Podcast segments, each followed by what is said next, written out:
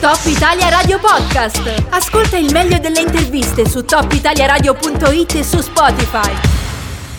Siamo in compagnia dell'ospite di oggi con cui parliamo di bonus 110%, cerchiamo di capire cosa è successo e cosa sta succedendo intorno a questa forte agevolazione che lo Stato da diversi anni ha messo a disposizione dei cittadini, in particolare per l'efficientamento energetico degli edifici. Lo facciamo in compagnia di Stefano Fracasso che è segretario regionale di Confartigianato Imprese Valle d'Aosta. Buongiorno, ben trovato.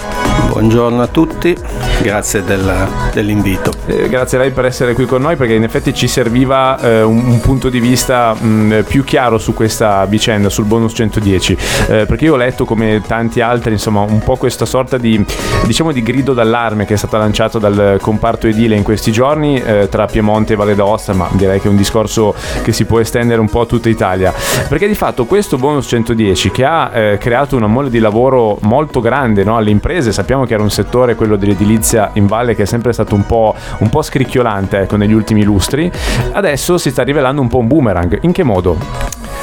Guardi, eh, bisogna fare un piccolo passaggio storico molto sintetico. Eh, il 110% è partito come un bonus concesso a eh, privati, diciamo così, a cittadini che volevano efficientare le proprie, le proprie abitazioni, condomini, insomma, questa tipologia di, di, di soggetti.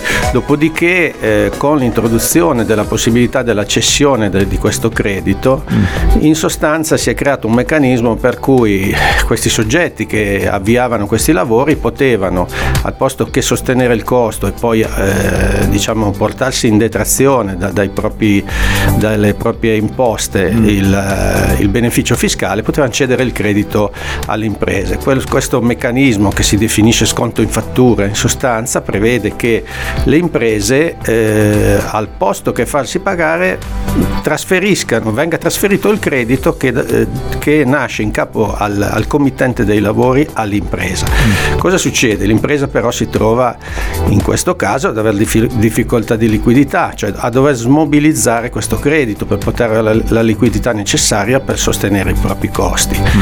Eh, si è creato un meccanismo per cui gli istituti di credito, in particolare le poste all'inizio, acquistavano questi crediti pagandoli anche molto bene. Eh, ricordo che i primi, i primi crediti che eh, se facciamo un credito di 110, tanto per fare un esempio, veniva pagato 102, quindi era molto molto interessante anche per le imprese. Poi si è creato il collo di bottiglia, cioè perché alla fine chi utilizza questo credito deve avere la capienza per poterlo utilizzare, cioè nelle imposte che lui paga deve avere un, un serbatoio tale da poter utilizzare questi crediti mm. e a un certo punto questo si, è, si sono riempiti i serbatoi per fare un ah, esempio okay, ecco, molto, okay. molto terra terra e oggi, oggi, siamo in una situazione effettivamente di difficoltà dove eh, gli istituti di credito non comprano più nulla e le imprese che hanno crediti in pancia non riescono a smobilizzarli, quindi si è creato un po' un momento di difficoltà sulla liquidità delle imprese. Eh, quindi eh, gli istituti di credito, lei ha citato le poste, ma direi un po', un po tutte le banche sì, tutti, insomma, tutti, sono, sono, sono, coinvolte in questa, in questa dinamica, eh, di, di, fatto adesso non stanno più eh, proseguendo in questo meccanismo. La cosa che, che non capisco è, ma se il garante è lo Stato di tutto questo, no? Cioè è possibile che non ci sia un, una sorta di, so, di salvacondotto, un meccanismo che, che, è stato ideato per fare fronte a questo collo di bottiglia di cui lei parlava e che mi permetto di dire non è così imprevi- imprevedibile forse, no? Cioè si poteva forse immaginare che sarebbe successo. Esatto, forse è stato un po' sottovalutato l'entità di questo, di questo provvedimento, nel senso che eh, non, non, si prevedeva probabilmente un accesso così massiccio a, questo, a questa agevolazione. Eh, adesso col senno dei poi gettare la croce addosso a qualcuno forse è fin troppo sì. facile, no? però eh, è chiaro che, eh, ripeto, c'è un, un, un, limite oltre il quale chi acquista un credito non può andare, che è il limite di, eh, di una capienza, di poter spendere questo credito in questo modo. Ecco, sì, sì, sì. Per cui diventa, diventa anche difficile poi trovare trovare un meccanismo per risolverla questa situazione. È un po', mi lasci dire, anche alcune aziende, non tutte, hanno forse un po' esagerato nel, nel, nel lanciarsi nel, nell'acquisto di questi crediti, mm. contando poi su una futura possibilità di, di venderli senza avere una, una certezza. Cioè tipo hanno abusato il meccanismo, diciamo, questo è un po'... Sì, abusato è un termine forse mm. un po' forte, hanno sottovalutato questo sì. meccanismo in sostanza. Sì, anche perché i limiti non ce n'erano, no? E di conseguenza no, si poteva tranquillamente fare, certo. Eh, un ascoltatore dice molto semplice, il bonus 110 eh, sono aumentati i costi di realizzazione e i preventivi autorizzati sono rimasti quelli vecchi, mancano i soldi. In realtà, come ci ha spiegato appunto Stefano Fracasso, eh, la dinamica è un pochettino diverso, ciò non toglie che c'è tutto il discorso su, eh, sui costi che in effetti sono aumentati, no? i materiali, anche lì cosa è successo? Sì, sì, eh, questo, certo quello che dice l'ascoltatore non è, non è proprio del tutto sbagliato, perché effettivamente cosa è successo? C'è stato un aumento esponenziale della domanda di materiali, di, di, di qualsiasi cosa riguardasse questo, questo bonus fiscale che ha creato una bolla speculativa, cioè ha creato un aumento esponenziale dei prezzi lasciatemi dire che poi ci si è messo anche il caro energia per cui cioè, ci sono state una serie di elementi che hanno fatto schizzare i prezzi alle stelle. E noi abbiamo parecchi associati che ci segnalano aumenti del 40-50% de- dei costi dei materiali per l'edilizia. Poi dipende dalla tipologia di materiale ma cioè, sono aumenti importanti.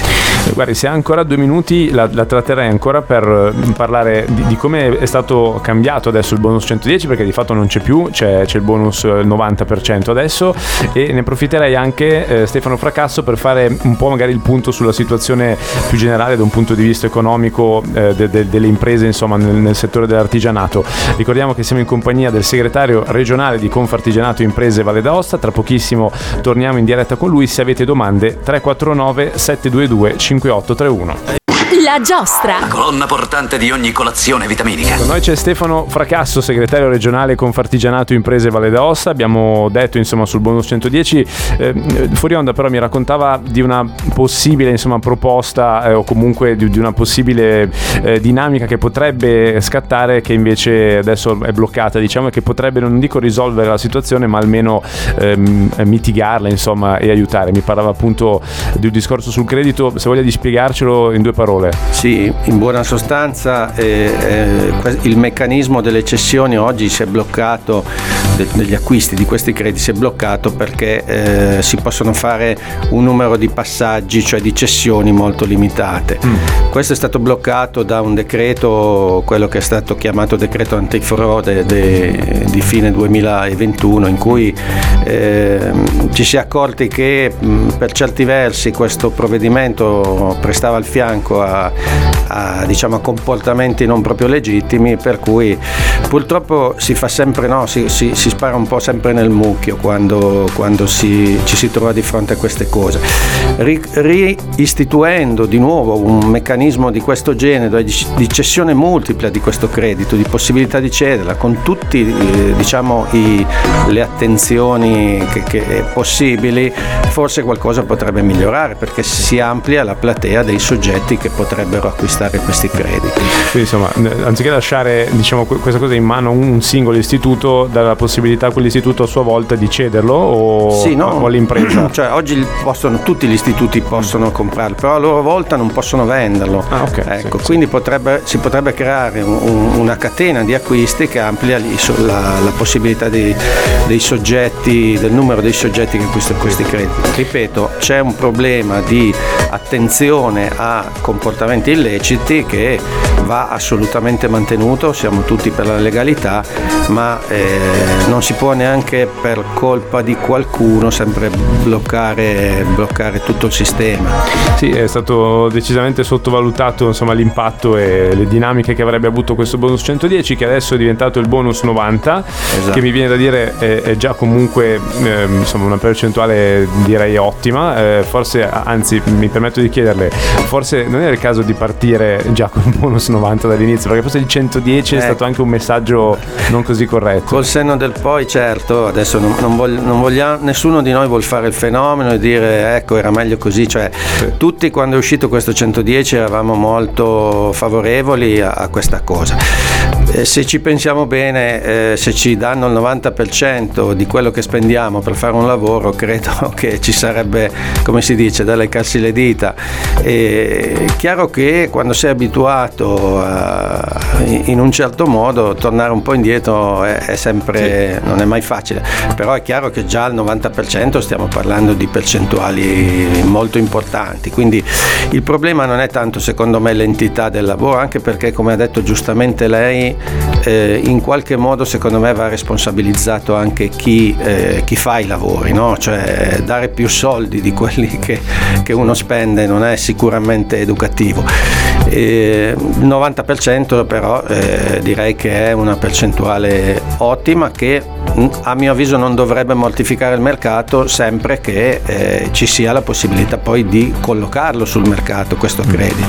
Ecco. Sì, l'impressione guardando più eh, le cose ancora più in prospettiva e anche in una prospettiva europea è che le imprese edili comunque non si annoieranno nei prossimi decenni perché c'è tutto un discorso insomma di rinnovamento del parco riscaldamento energetico, abbiamo sentito eh, la von der Leyen parlarne dal forum di Davos, dire che insomma l'Europa si appresta di fatto a pompare denaro nei singoli stati per permettere loro di, di farla questa transizione ecologica, quindi credo che non sarà l'ultimo questo bonus, ecco, forse ne, ne vedremo degli altri nel futuro. Si tornerà mai al bonus zero? Cioè, tipo, quando, quando ci sarà il momento in cui finiranno questi bonus, io mi aspetto uno shock pazzesco, non so. È... Mm, guardi, onestamente in questo momento non le so dire se eh, si sì. tornerà mai a una situazione di bonus zero. Le posso dire che da quando sono stati istituiti, cioè dopo la grande crisi che ha, che ha colpito il mercato dell'edilizia, parliamo del 2008, questi bonus hanno giocato un ruolo molto molto importante. Mm. Siamo passati dal bonus 36% al 50%, poi si è arrivati a questo super bonus per, far, per dare un po' l'effetto shock sì. sul mercato. Però credo che eh, se giustamente utilizzati e correttamente anche monitorati eh, siano un, veramente un volano eh, importante per, per l'edilizia. Eh, infatti la domanda che volevo fare è proprio eh, questa. Se mi permette sì. anche, eh, non è che lo Stato ci rimetta del denaro, perché poi tutto questo si tramuta in eh, opere, in, eh, in, in eh, diciamo, entrate per lo Stato, perché comunque eh, incassa sotto il profilo delle imposte indirette, quindi insomma è, è, un, è una sorta di meccanismo che dà, dà spinta al mercato e non, e, non fa, e non, lascia per strada nulla. Infatti la, la, domanda che volevo farle nell'ottica proprio delle imprese edili, lei ha citato giustamente la crisi eh, post 2008 che hanno vissuto in Valle d'Aosta, ci sono stati dei momenti veramente complicati per la categoria, mi ricordo certo. dei dati veramente preoccupanti. Insomma, al netto di, di, quello che abbiamo detto, che quello che ha detto su, sulle cose migliorabili di questo bonus 110, è comunque stata una bella spinta per il settore, no? Sono più i pro dei contro a questo punto. Sì, direi di sì, cioè dal punto di vista della spinta per il settore assolutamente sì, perché eh, abbiamo imprese che hanno lavorato molto di più rispetto agli anni precedenti. Ripeto, è il meccanismo che si è un po' inceppato.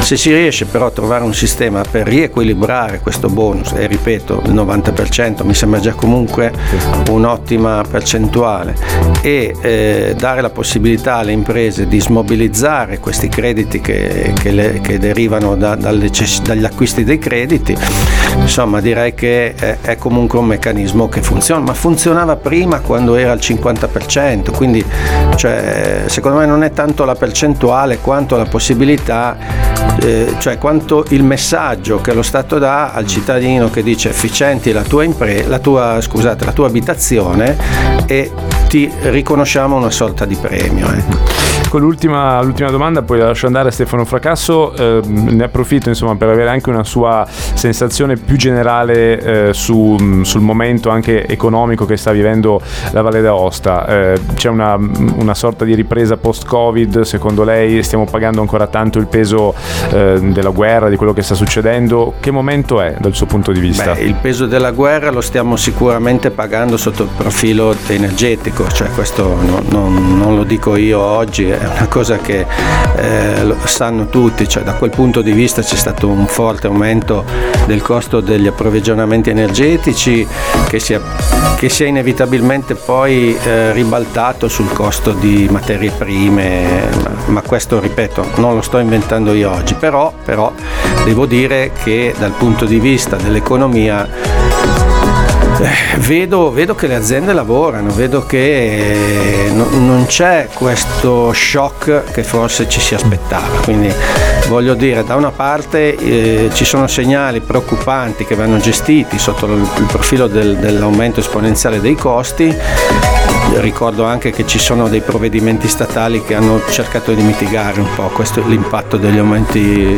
sono dei crediti sì. d'imposta per capirci, dall'altra però vedo le imprese che hanno reagito e che stanno lavorando, quindi insomma oltretutto la fine del periodo Covid forse mi sono spinto un po' troppo oltre a dire la fine, però insomma sono ottimista in questo senso, eh, ha, ha, fatto, almeno per la Val d'Aosta, lo, abbiamo t- tutti visto i dati, ha fatto un effetto veramente volano di, sì. di incremento del turismo che poi ricade su tutti i settori economici. Bene, io a questo punto ringrazio il segretario regionale di Confartigianato Imprese Valle d'Aosta, Stefano Fracasso, per essere stato con noi e aver fatto chiarezza eh, sul bonus 110 e averci dato la sua anche su altri temi comunque connessi all'economia e alle imprese valdostane. Grazie, buon lavoro. Grazie a voi, buona giornata a tutti. Top Italia Radio Podcast. Ascolta il meglio delle interviste su topitaliaradio.it e su Spotify.